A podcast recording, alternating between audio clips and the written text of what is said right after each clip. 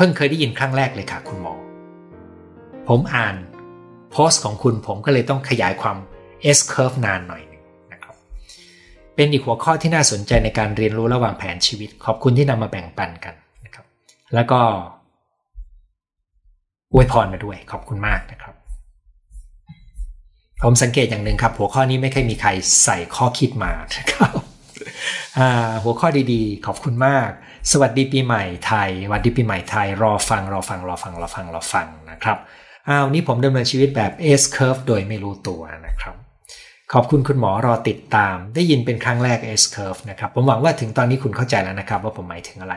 อะไรเป็นปัจจัยบ้างที่ทำให้ S curve แต่ละคนสูง ต่ำแตกต่างกันโอ้ปัจจัยพวกนี้เนี่ยผมเชื่ออย่างหนึ่งครับ ผมเชื่อว่า การเรียนรู้ที่ไม่หยุดนิ่ง จะเป็นตัวชี้ขาดในระยะยาว ที่เป็นเช่นนี้ก็เพราะว่าผมเจอคนที่เรียนรู้และหยุดเรียนรู้ครับ แม้ว่าในตอนต้นเขาจะไปได้เร็ว แต่ทันทีที่เขาหยุดเรียนรู้เนี่ยเขาจะเริ่มอยู่กับที่นะครับ แต่กระบวนการของชีวิตคนเราเนี่ยมันไม่ใช่จบลงที่วุฒิแต่มันเป็นการเรียนรู้ที่ไม่หยุดนิ่งดังนั้น ผมคิดว่าหัวใจสำคัญที่สุดก็คือ ความความสามารถในการเรียนรู้ที่ไม่หยุดนิ่ง และความเข้าใจในวิธีเรียนรู้นะครับ ที่สามารถทำให้เราเรียนรู้ได้เร็วในสิ่งที่เราต้องการรู้ ตัวผมเองเวลาเรียนรู้ผมผมมีทั้งเร็วแบบกับละเอียดนะครับ แล้วแต่กรณี กลไกด้านอารมณ์ ภาวะอารมณ์ของเรามี S curve ด้วยหรือเปล่าครับ ผมคิดว่าความเข้าใจเรื่องธรรมชาติอารมณ์ เป็นสิ่งที่ต้องอาศัยเวลาในช่วงต้นครับ แล้วก็พอเราเข้าใจแล้วเราจะ พัฒนาความเข้าใจในเรื่องอารมณ์ และความสัมพันธ์และการเติบโตภายในได้เร็วขึ้น แต่ไปถึงจุดหนึ่งมันจะตันๆเหมือนกันนะครับตัวผมเองถ้าเทียบกับการปฏิบัติธรรม ก็มีลักษณะนี้ครับช่วงแรกๆจะใช้เวลาในการคลำทางนะครับพอจับได้แล้วจะมีช่วงเวลาที่ดูเหมือนว่าไปเร็วและก้าวกระโดด จากนั้นมันจะรู้สึกตันๆเป็นพักๆตันแล้วก็ขยับหน่อยนึงแล้วก็ตันแล้วก็ขยับหน่อยนึงนะครับ แต่ ผมไม่กล้าบอกว่ามันเป็นรูปแบบที่เหมือนกันทุกคนนะครับ เพราะเชื่อว่าแต่ละคนอาจจะมีเส้นทางที่แตกต่างกัน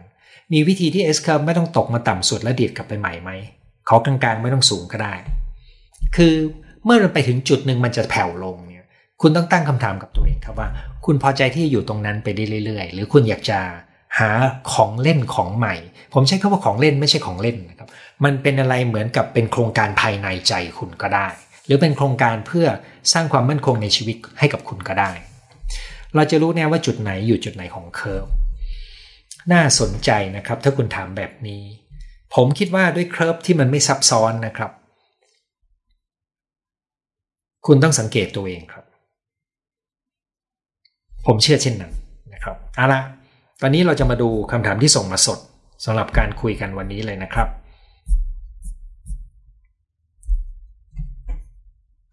ก็มีคำทักทายมานะครับ ขอบคุณมากและมีคำอวยพรมาด้วยนะครับ ขอบคุณสำหรับคำอวยพรทุกท่านนะครับ และก็ขอบคุณสำหรับคำขอบคุณ มีแต่คำขอบคุณคำสวัสดีคำอวยพรนะครับ แล้วก็รูปหัวใจนะครับกับสถานที่ตั้ง แล้วก็บอกว่าพูดเรื่องร่วมสมัยนะครับเพิ่งมีโอกาสได้มาฟังไลฟ์กำลังอยู่ในช่วงเปลี่ยนอาชีพใหม่พอดีสามเดือนแรกท้อมากเลย วันนี้ทันไลฟ์สด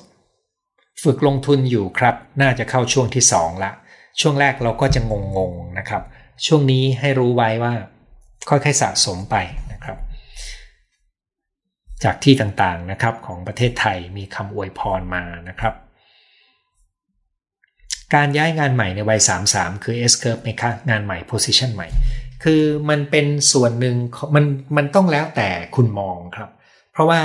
S curve มันเป็นเพียง มันเป็นเพียงแนวคิดในการอธิบายการเปลี่ยนแปลง เมื่อเทียบกับเวลา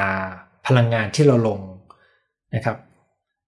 ถ้าคุณกำลังเหมือนกับกำลังไต่ในเส้นทางงานของคุณเนี่ยคุณอาจจะยังอยู่ในเส้นที่มันอยู่ในช่วง ระยะที่ 2 ของมันก็ได้นะครับกระโดดจากงานหนึ่งไปอีกงานหนึ่งไปอีกงานหนึ่งเพื่อให้มีไรายได้ดีขึ้นเพื่อให้ทำงานใหม่แก้มีอะไรที่สดใหม่ได้มากขึ้นนะครับ แต่ถึงจุดหนึ่งเนี่ยมันจะมีจุดที่มันเริ่มแผ่วอยู่เหมือนกันดังนั้นคุณย้ายงานใหม่มันอาจจะเป็นช่วงที่คุณกำลังไต่อยู่ครับเอ่อถ้าจะเอาประเด็นที่ผมพูดไปก็คือ ระหว่างที่คุณไต่และสนุกกับการไต่เนี่ยให้มองไประยะยาวหน่อยหนึ่งว่า คุณต้องสะสมอะไรเป็นทุนสำหรับ ยกระดับตัวเองขึ้นสู่ S curve ใหม่ในวันที่ทักษะความรู้ของคุณเริ่มแผ่วลง เมื่อเทียบกับเทคโนโลยีหรือความรู้ในตอนนั้น เพราะตอนนี้ความรู้มันเปลี่ยนเร็วมาก รู้สึกกดดันมากกว่าท้าทาย แบบนี้ต้องมองไง เออไอความกดดันหรือความท้าทายเนี่ย มันเป็นการตีความของโจทย์ที่อยู่ตรงหน้าของเราครับ ถ้าคุณมองเห็นประเด็นการเรียนรู้ แล้วเชื่อว่าตัวเองเรียนรู้ได้และทำให้เก่งขึ้นได้ คุณจะเห็นประเด็นที่ท้าทายครับ แต่ความท้าทายนี้มันจะต้องมีความยากที่กำลังดีนะครับ หมายความว่าคุณต้องรู้ถึงความเป็นไปได้ ที่คุณจะทำสำเร็จ ถ้ามันยากเกิน คุณอาจจะรู้สึกว่าเกินตัวฉัน แล้วมันก็เลยรู้สึกว่าเราคงทำไม่ได้ดังนั้นคุณต้องหาต้องพยายามบริหารจัดการความสัมพันธ์ระหว่าง ตัวคุณกับโจทย์นะครับ เหมือนกับโอ้อันนี้เหรอ เดี๋ยวรออีก 2 ปีฉันจะกลับมาสู้กับโจทย์ข้อนี้ ตอนนี้ขอฉันโจทย์ประมาณแค่นี้ก่อน เหมือนนักมวยที่ผมพูดบ่อย ต้องไต่เป็นตามลำดับขั้นนะครับนั้นแต่ถ้าคุณมีฝีมือและคุณรู้สึกว่าทุกครั้งเป็นความเครียดเป็นความกดดัน ตัวนี้เป็นปฏิกิริยาภายในใจของคุณละ เพราะว่าความเครียดไม่เครียดไม่ได้อยู่ที่สิ่งที่เกิดขึ้น แต่อยู่ที่กระบวนการข้างในใจของเราดังนั้นจุดที่คุณต้องเรียนรู้อาจจะไม่ใช่เรื่อง S curve ของงาน แต่จจะต้องเป็นการเรียนรู้ภายในใจของคุณ เพื่อมาจัดการกับไอ้ตัวความท้าทายของชีวิต ซึ่งคุณมองว่าเป็นความกดดันนะครับ อิจฉาคุณหมอหน้าตาสดใสมีความสุข คุณหมอครับ midlife crisis กับหัวข้อ 40 plus ที่คุณหมอเคยไลฟ์เหมือนกันไหมหรือมันคนละเรื่อง ผมจำไม่ได้แล้วเหมือนกันครับ เออคือ midlife crisis เนี่ยมันมีทั้งปัจจัยทาง การงานชีวิตแล้วก็ปัจจัยทางชีวภาพด้วยนะครับ แล้วบังเอิญมันมาเจอพร้อมกัน แต่ว่าผมจำไม่ได้ว่าตอนผมพูด 40 บวกเนี่ยผมพูดอะไรไปบ้างนะครับ ท่านนี้มาจาก YouTube นะครับ แล้วก็ปลดล็อกชีวิตได้ปลดล็อกในหลายเรื่องอย่างน่าอัศจรรย์ยินดีมากเลยครับที่คุณได้ประโยชน์ life doesn't mean you are alive คนนี้ใช้ภาษาอังกฤษมาใส่ให้เลยนะครับ การตั้งต้นคิดอะไรเอง ไม่ได้ผิดหรือไม่ครับ เรียนอะไรมาพอสมควรพอจะคิดทำแต่ตั้งต้นไม่ถูก คุณอาจจะรู้เนื้อของสิ่งที่คุณเรียนครับ แต่คุณไม่เข้าใจขั้นตอนของการจะคิดอะไรใหม่ ๆ หรือคิดอะไรด้วยตัวเอง ซึ่งแปลว่าคุณขาด ทักษะทางความคิดเฉพาะเรื่องกระบวนการ ในการที่จะตัดสินใจที่จะคิดอะไรด้วยตัวเองเนี่ยอันนี้มันมีวิชวิชาวิชาของมันเลยนะครับ จริงๆ เป็นวิชาที่ผมสอนโดยตรงนะครับ ดังนั้นสำหรับคุณถ้าจะพูดตอบตอบโจทย์ตอนนี้นะครับ อันอย่างแรกนะครับ ขอให้คุณรู้ว่ามันมีบางอย่างที่คุณต้องเรียนรู้เพิ่ม แล้วอย่าพึ่งต่อว่าตัวเองว่าทำไมเราเรียนอะไรมันต้องเยอะทำไมเราคิดไม่ได้ เพราะตัวนี้จะบั่นทอนเรานะครับ ตรงกันข้ามครับ ขอให้คุณดูว่าสิ่งที่คุณเรียนมาเป็นต้นทุนอย่างหนึ่งแต่ดูเหมือนคุณยังขาดส่วนผสมอะไรบางอย่าง ที่จะทำให้คุณคิดอะไรอะไรเองได้ ซึ่งส่วนผสมนี้คืออะไรเนี่ยมันต้องดูรายละเอียดอยู่เหมือนกันถ้าคุณคุยกับคนที่มีประสบการณ์ในชีวิตมากกว่าคุณ เขาอาจจะพอมองเห็นส่วนขาดของคุณได้นะครับ ขอบคุณคุณหมอมากคุณหมอทำให้เข้าใจชีวิตมากขึ้น วัยกลางคนในทัศนะของคุณหมอคือประมาณเท่าไหร่ สมัยก่อน 35 ก็วัยกลางคนแล้วครับ สมัยนี้ 45เขายังไม่อยากถูกเรียกว่าวัยกลางคนครับ นั่นมันเป็นเพียงเส้นสมมุติจริง ๆ แต่ผมคิดว่ามันก็อยู่แถว45-50 นะครับ คุณหมอเก่งเป็นไอดอลของหนูเลยยินดีมากเลยนะครับ สวัสดีค่ะ ชอบฟังปรับไปใช้ในทุกแนว ขอบคุณมาก ขอบคุณเนื้อหาดีตรงสถานการณ์ไวมัน ในสถานการณ์โควิดที่ผ่านมากระทบกับหน้าที่การงานที่เลี้ยงชีพอย่างยิ่ง ณ ตอนนี้ไม่มีรายได้เลย เพราะโอมิครอนติดง่ายมากทุกคนจึงหลีกเลี่ยงการมาใกล้กัน การฟังหัวข้อนี้ทำให้เกิด ความคิดในการที่จะเรียนรู้ยอมรับเพื่อปรับเปลี่ยน จิตใจตัวเองให้ยอมรับการเปลี่ยนแปลงของชีวิต ขอบพระคุณอาจารย์ค่ะ ถ้าคุณได้รับสิ่งนี้นะครับ ผมยินดีด้วยแล้วก็ดีใจด้วยนะครับ ตอนพูดก็ไม่รู้เหมือนกันนะครับ ว่าผู้ฟังจะได้อะไรบ้าง แต่ผมคิดว่าการที่เรารู้ดีว่าชีวิตมันมี curve ซ้อน curve ไปเรื่อยๆเนี่ยนะครับ เราต้องเป็นคนบริหารมัน และการที่เราจะบริหารมันได้เนี่ย เราต้องเราต้อง ตระหนักใน ต้องมีความสามารถในการถอยมาดูชีวิตของเรา และตระหนักในสิ่งต่างๆ ที่กำลังเกิดขึ้นรอบตัว รวมถึงตระหนักในความเข้าใจว่า เราเราคือใครเราต้องการอะไรในชีวิตนี้นะครับ ซึ่งพอคุณชัดแบบนี้เนี่ยคุณจะค่อยลงมาดู S curve ที่คุณอยู่ว่าคุณต้องขยับต่อยังไง กรณีของคุณก็คือ S curve ในเรื่องงาน และรายได้ใช่ไหมครับ แต่บางครั้งวิกฤตในงานและรายได้นะครับ อาจจะทำให้คุณตั้งคำถามกับชีวิต และทำให้คุณตั้งเรื่องใหม่ขึ้นมาในชีวิตของคุณก็ได้นะครับ เหมือนกับคนที่ตกงาน แล้วทำให้เขาค้นพบตัวเองได้ดีขึ้นดังนั้นสิ่งที่ดูเหมือนเป็นปัญหา จริง ๆ มันเป็นการเรียนรู้ และกลายเป็นโอกาสในการกระโดดต่อได้เลยนะครับ รู้สึกว่าคุณพ่ออายุ 75 มีความคิดและตักกะการตัดสินใจที่ช้าลง ทั้งนั้นที่เมื่อก่อนเห็นคุณพ่อเก่ง แบบนี้ถือว่า S curve ของสมองที่อยู่ในช่วงถดถอยไหมครับ จะมีวิธีกระตุ้นพัฒนาสมองอย่างไรเออในวัยหลัง 70 นะครับ ระบบร่างกายจะชะลอลง แต่ว่าการเรียนรู้ไม่จำเป็นต้องหยุดลงนะครับวิธีการกระตุ้นและพัฒนาสมองที่ดีที่สุดก็คือ ออกกำลังกาย อาหารที่ดีกับสุขภาพ นอนหลับให้เพียงพอ มีความสุข แล้วก็อย่าหยุดเรียนรู้และมีสังคมครับ ทั้งหมดเนี่ยสัมพันธ์กันหมดนะครับทีนี้มันมีข้อคิดอยู่อย่างหนึ่งนะครับ บางคนเนี่ยงานเนี่ยเก่ง แต่ต้องดูด้วยว่าในเชิงความสัมพันธ์ ในเชิงชีวิต ในเชิงเรื่องอื่นเนี่ยเขาเก่งด้วยไหมนะครับ เพราะในพื้นที่เนี่ยบางพื้นที่จะเป็นพื้นที่ที่เราไม่ได้คุ้นเคยครับ แล้วถ้าเราไม่คุ้นเคยนะครับ แล้วเรากำลังอยากเรียนรู้นะครับ อย่าลืมนะครับ เราต้องใช้เวลาเรียนรู้หน่อยหนึ่ง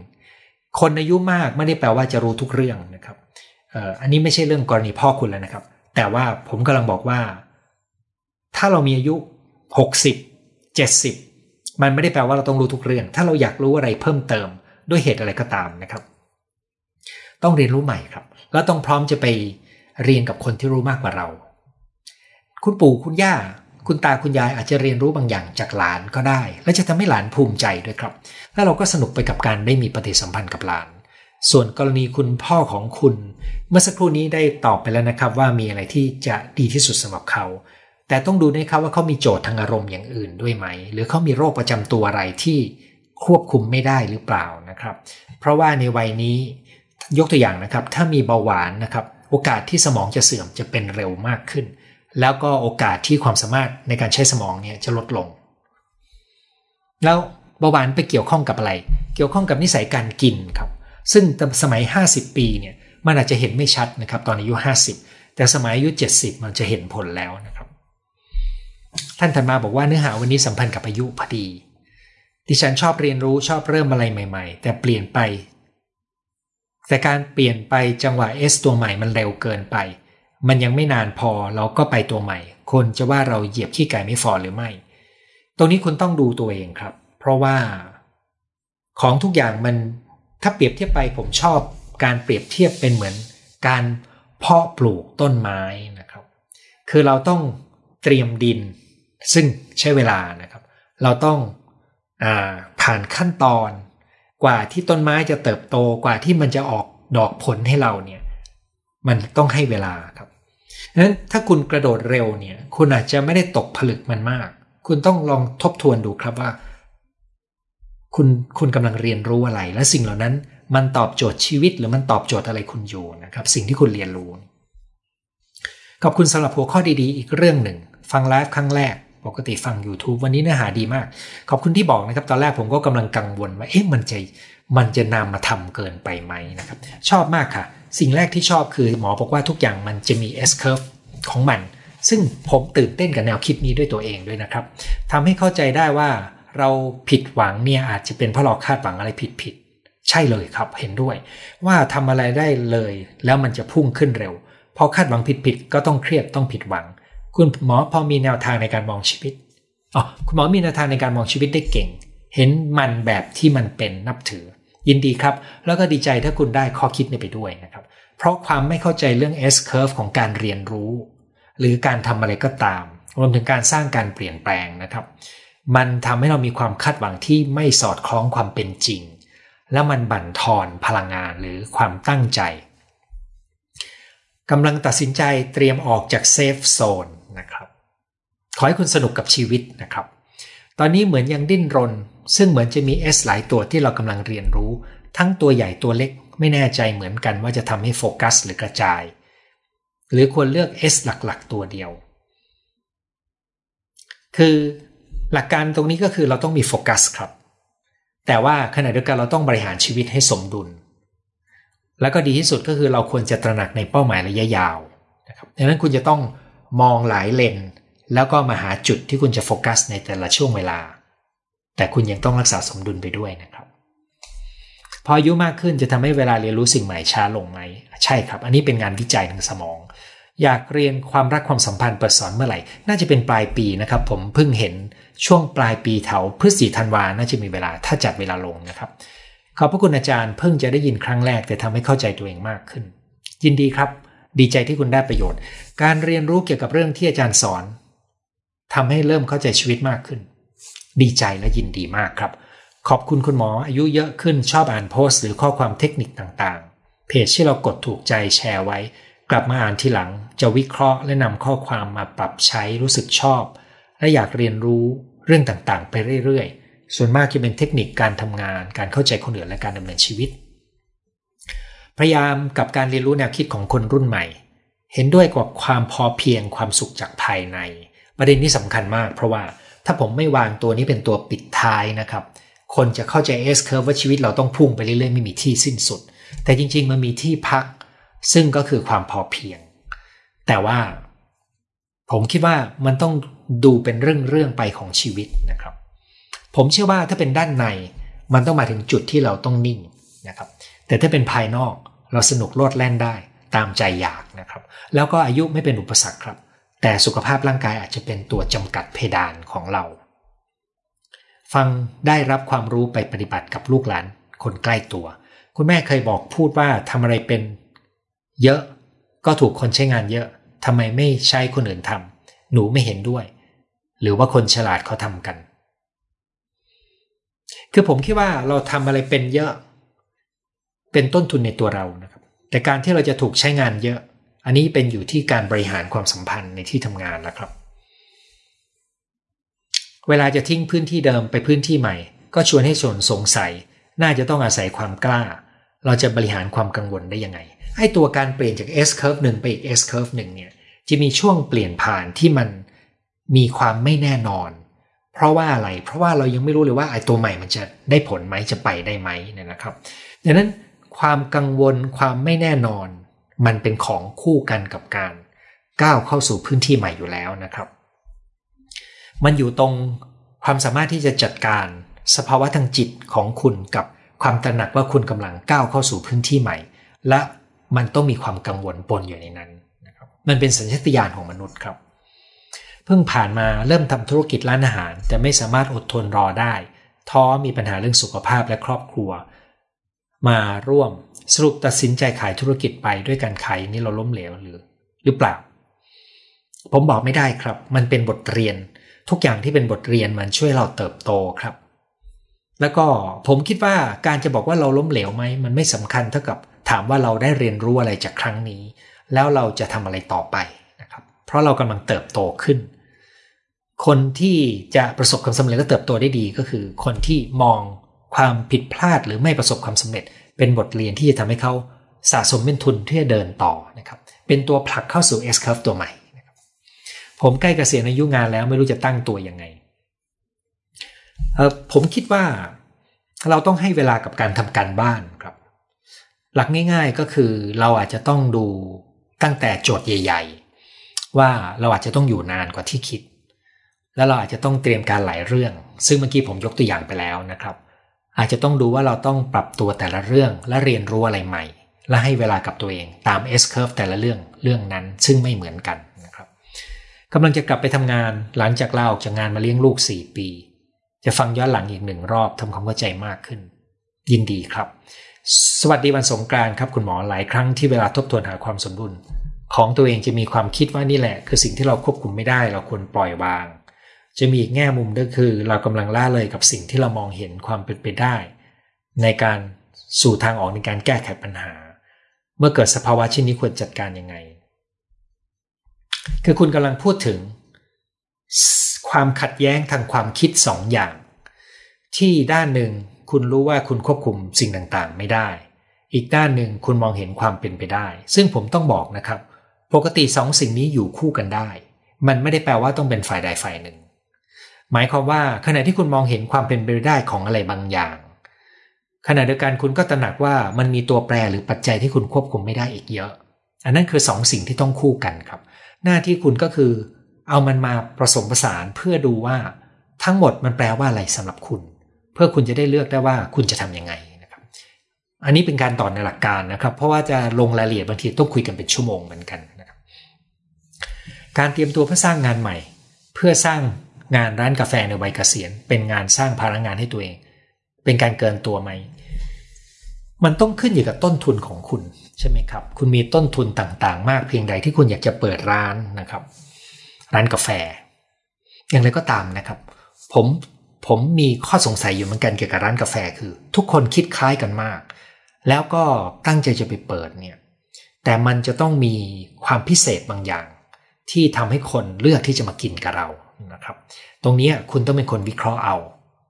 ส่วนร้านกาแฟจะเป็นเรื่องยุ่งยากหรือเปล่าเนี่ยผมก็มีปัจจัยหลายอย่างน่าคิดนะหนึ่งก็คือ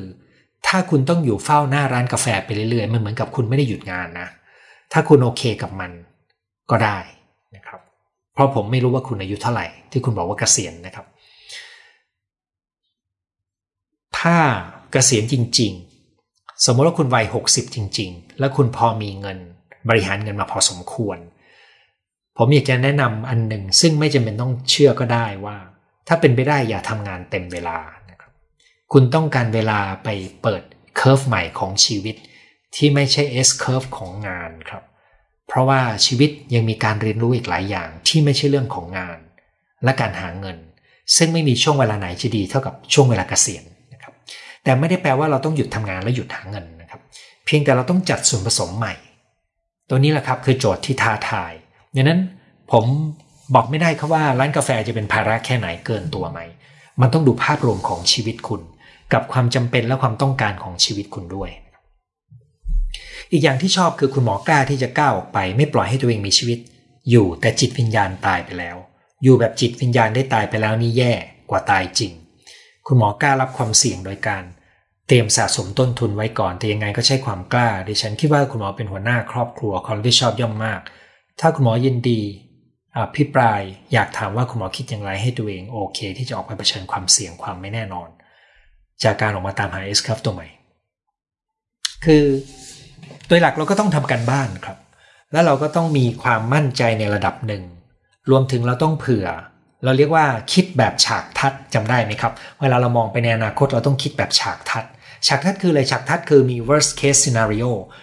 สิ่งเลวร้ายที่สุดที่จะเกิดขึ้นได้คืออะไรนะครับซึ่งผมมีแล้วผมรู้สึกว่า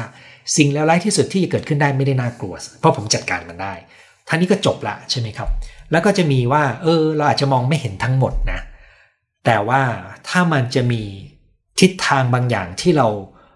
ตระหนักว่านั่นคือสิ่งที่เราอยากลองเนี่ย ผมคิดว่านั่นคือโอกาสที่จะได้เปิด S curve ตัวใหม่ นะครับในกรณีของผมต้องยอมรับว่ามองย้อนหลังกลับไป มันเป็นการตัดสินใจที่ดีที่สุดครั้งหนึ่งในชีวิตเช่นกันนะครับท่านนี้นะครับถัดมาก็คืออยู่ในช่วงคำทางลองเรียนหลายเรื่องยังไม่เริ่มอาชีพใหม่ หลังลาออกจากงานมาเลี้ยงลูก 7 ปี มีรายได้จากสามีเป็นหลักรายได้ตัวเองจากสวนนิดหน่อย อยากทำงานแต่เวลาที่ใช้ทำงานเต็มเวลาเยอะมากไม่เหมาะกับการเลี้ยงลูก ขอกำลังใจ ขอส่งกำลังใจให้คุณครับ ผมเห็นด้วยกับคุณครับ ไม่มีงานอะไรจะสำคัญเท่ากับงานเลี้ยงลูกสำหรับพ่อแม่เลยนะครับ แต่ครอบครัวยังต้องมีรายได้ต้องมีหลักประกัน การออกแบบให้เรามีงานทำในลักษณะที่เป็นพาร์ทไทม์หรือบางส่วนเนี่ย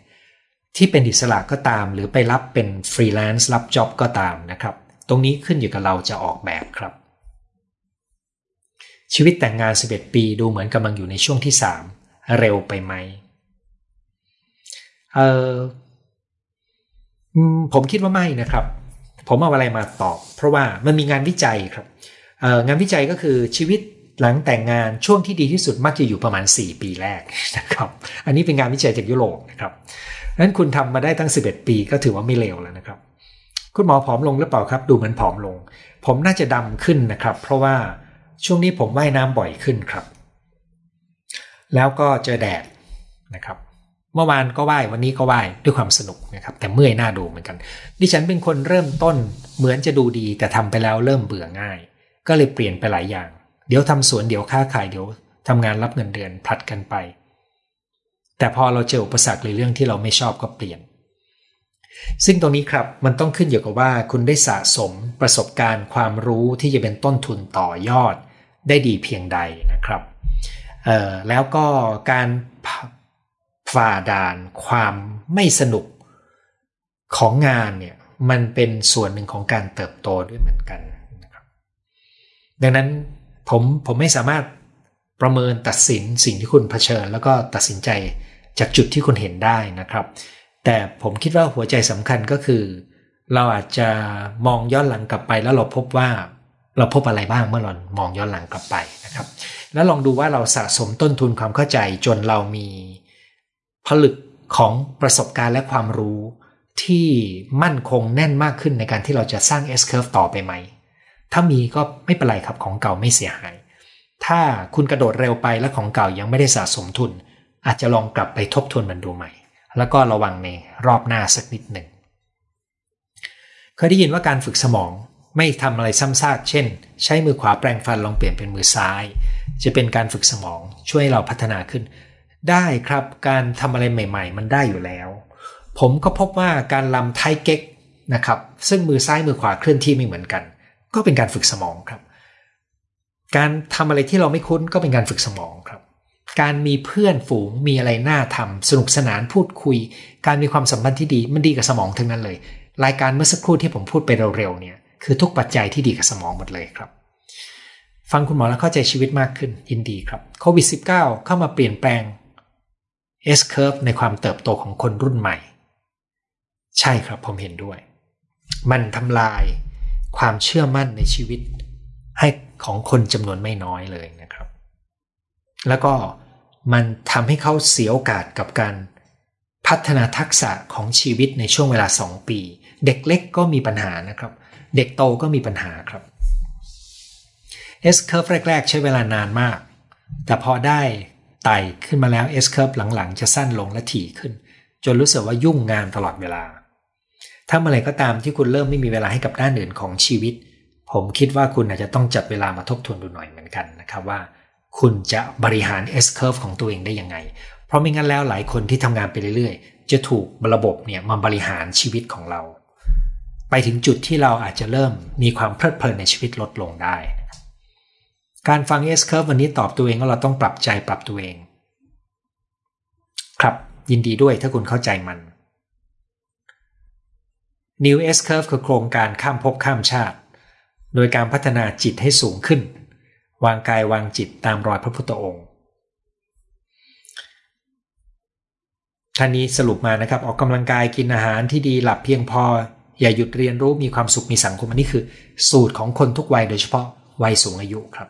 นั้นถ้าคุณเข้าสู่วัยเกษียณนะครับ คุณต้องบริหารตัวเอง ให้มี S curve ของการเรียนรู้และการออกแบบชีวิตเพื่อได้สิ่งนี้มา เรียนทำอาหารเรียนฝึกโยคะ เรียนความรู้ทางการเกษตร เรียนรู้พัฒนาจิตใจ การเสพติดถือเป็น S curve ไหม การเสพติดมันมักจะเป็นการติดกับดักอยู่ในที่เก่านะครับ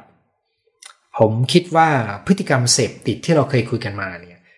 ในสองสาครั้งนะครับ อยากจะให้ลองกลับไปลองฟังตรงนั้นดู เพราะผมมองว่ากระบวนการเสพติดเป็นตัวอุปสรรคในการขัดขวางการเติบโต และมันเป็นการจัดการกับสภาวะบางอย่างภายในใจที่เป็นการหนีนะครับดังนั้นมันทำให้เราเสียเวลาของชีวิตได้ คุณอาจจะไม่มีโอกาสได้ขึ้นสู่ตัวนี้ถ้าเกิดว่า ไม่สามารถจัดการการเสพติดที่ว่านี้ได้ ไม่ว่าจะเป็นการเสพติดอะไรนะครับ เล่นดนตรีคือความสุขสุดๆแล้วกีตาร์คลาสสิกฮาร์โมนิก้าขลุ่ย เข้ากับหลักธรรมในกฎไตรลักษณ์ มาไม่ทันหัวข้อดีมาก เป็นคนเรียนรู้ช้าแบบม้าตีนปลาย จะเรียนรู้ปรับตัวอย่างไรที่จะตาม S-Curve ให้ทัน ถ้าถ้าคุณมีธรรมชาติแบบนั้น มันก็มีธรรมชาติแบบนั้นครับ ผมคิดว่าหัวใจสำคัญก็คือเรา เข้าใจความเป็นตัวเรา และรู้สไตล์การเรียนรู้ของเรา และยอมรับในความเป็นตัวเรา เพื่อจะได้นำมาออกแบบ S curve ที่เป็นของเรา แล้วเราไม่ต้องไปเปรียบเทียบกับคนอื่นว่าทำไมเขาเรียนรู้เร็วนะครับเรียนช้าไม่เป็นไรครับตราบใดที่เราไม่หยุดเรียนรู้นะครับขอให้เดินหน้าต่อเลยนะครับ รู้สึกว่าตัวเองเฉยไม่รู้สึกว่ากราฟตัวเองเป็น S curve เหมือนแนวนอนไปเรื่อย ครับเป็นไปได้ครับ แต่ไม่รู้ว่าเป็นแนวนอนระดับราบหรือแนวนอนระดับบนนะครับ ลองสังเกตตัวเองดู แล้วตัวนี้ต้องแยกออกจากการที่คุณอยู่จนชินชา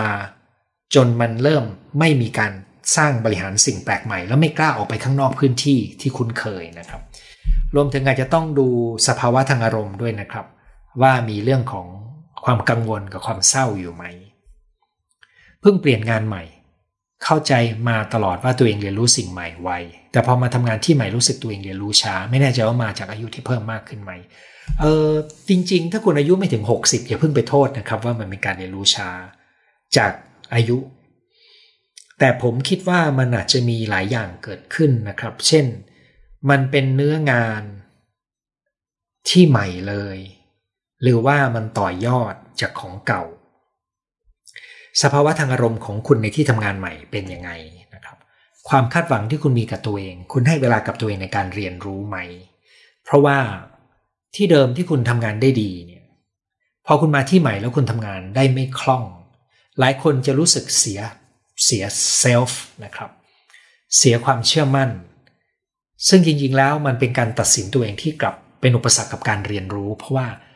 มันจะทำให้เราไปจมอยู่กับสภาวะที่ไม่เอื้อต่อการเรียนรู้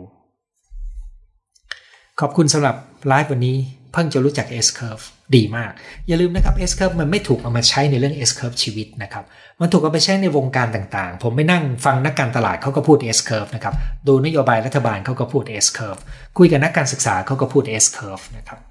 แล้วก็การบริหารโครงการก็พูด S curve กับคุยเรื่องประชากรศาสตร์เขาก็มี S curve ของเขาครับดังนั้น S curve มันไปแฝงอยู่ในเรื่องที่ต่างๆ เยอะแยะ ก็เลยเอามาคุยกันเรื่อง S curve ของชีวิตครับ มีคลาสการอยู่ร่วมกับผู้สูงวัยไหมยังไม่ได้ทำเลยครับ ชอบการอธิบายของคุณหมอมากทำให้คิดได้หลายอย่าง มีกำลังใจ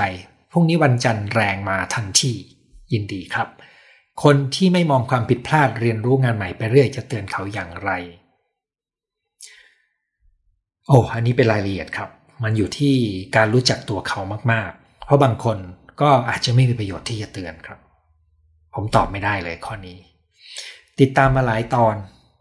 แต่ไม่เคยทันไลฟ์สักครั้ง อยากรบกวนช่วยสรุปตอนท้าย ครึ่งชั่วโมงครับ คุณไปลองฟังดูนะครับ ทุกเออคุณฟังแค่ครึ่งชั่วโมงแรกก็พอนะครับ ถ้าคุณไปฟังใน YouTube มันจะมี ผมจะตัดช่วงเนื้อออกเขาเนื้อหาออกมาท่อนหนึ่งแล้วก็เป็นการตอบคำถามอีกท่อนหนึ่งนะครับ จะง่ายขึ้น ขอบคุณทุกคำตอบได้แนวคิดที่ชัดเจน ต้องกลับไปฟังใหม่ตั้งแต่ต้น ใกล้เกษียณแล้วอยากเปิดร้านกาแฟคิดแล้วตอนนี้เปลี่ยนเป็นปลูก อายุ 60 มีธุรกิจของตัวเอง สิ่งที่อยากทำคือเรียนพระไตรปิฎกนะครับ ผมรู้สึกว่ามีอะไรต้องเรียนรู้หลายอย่างจนเรียนไม่ทัน หลายครั้งอยากอยู่เฉยๆไม่อยากทำอะไร ช่วงเวลาบางช่วงเวลาเราก็พักได้ครับ แต่ตัวสำคัญนะครับอย่าลืม การบริหารพลังงานของชีวิตเรายังเป็นตัวที่ต้องมีอยู่ตลอดเวลานะครับใครอยากเปิดร้านกาแฟแต่ตอนนี้ ไม่ได้ตอบเขียนมานะครับ S curve ของชีวิตต้องย้ายประเทศอีกครั้ง ขอสอบถามการยอมรับความจริงจะถือเป็นหัวข้อคุณหมอไลฟ์ได้ไหม หัวข้อนี้ยากมากเลยครับ ยากมากผมยังไม่กล้ารับปากเลยนะครับ อายุ 60 ขาดสังคมขาดความสุข เป็นปัจจัยหนึ่งของความสุขในคน 60 ขึ้นครับ อยากเปิดร้านกาแฟตอนนี้อยากปลูกผัก ก่อนหน้านี้อยากบ้านทำบ้านเช่า อันนี้เป็นเรื่องธรรมดาเลยครับ แต่ ความคิดกระจายได้ แต่ตอนจะทำต้องเริ่มโฟกัสนะครับ คือช่วงเวลาที่เรารวบรวมข้อคิดเราแตกประเด็นได้นะครับ แต่ช่วงเวลาที่เรากำลังจะเตรียมสรุปเราต้องสอบประเด็นเข้าหากันสรุป รู้สึก S curve ของตัวเองผ่านไปหมดแล้ว คิดว่าของผมตรงกับรุ่มรุ่มดอนดอนขอบคุณอาจารย์ที่มาพูดให้ความรู้ นั่นคือทั้งหมดที่เราจะคุยกันในวัน ปิดยาวสงกรานต์ปีใหม่ไทยของปีนี้นะครับ สำหรับวันนี้เราคุยกันเท่านี้นะครับ สวัสดีปีใหม่ไทยทุกท่านครับ สัปดาห์หน้าพบกันใหม่เวลาสองทุ่มสำหรับวันนี้สวัสดีครับ